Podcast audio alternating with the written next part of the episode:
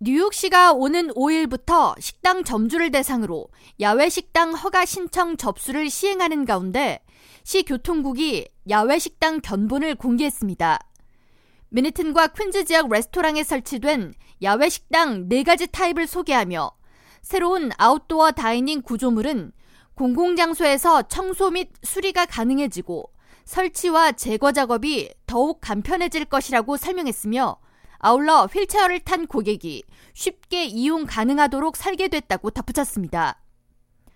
업주들은 시 교통국이 예시로 제시한 야외 식당 견본을 참고할 수 있으며 자신들이 원하는 대로 디자인하는 것도 가능합니다.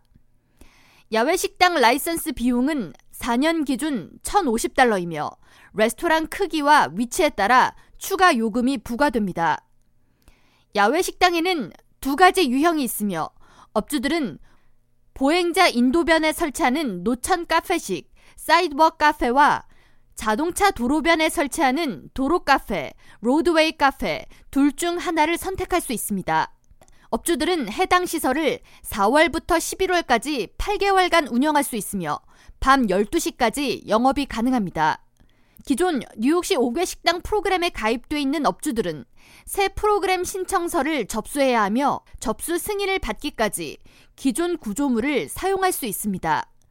그러나 승인 후 30일 내로 신규 규정에 맞게 새 5개 식당 구조물을 설치해야 합니다. 뉴욕시 5개 식당 프로그램은 코비드-19 팬데믹 시기에 도입된 이후 2022년 2월부터 영구화 방안이 추진됐으며 지난해 8월 조례안이 시의회에서 통과됐습니다. 시 정부에 따르면 팬데믹 이전 뉴욕시 5개 식당은 약 1000개에 불과했지만 지난해 말 기준 약 12,000개의 식당이 5개 식당을 운영하고 있습니다.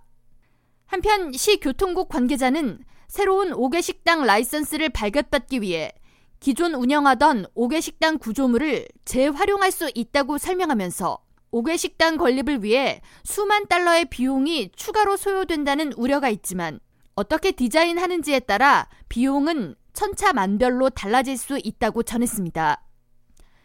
K라디오 전영숙입니다.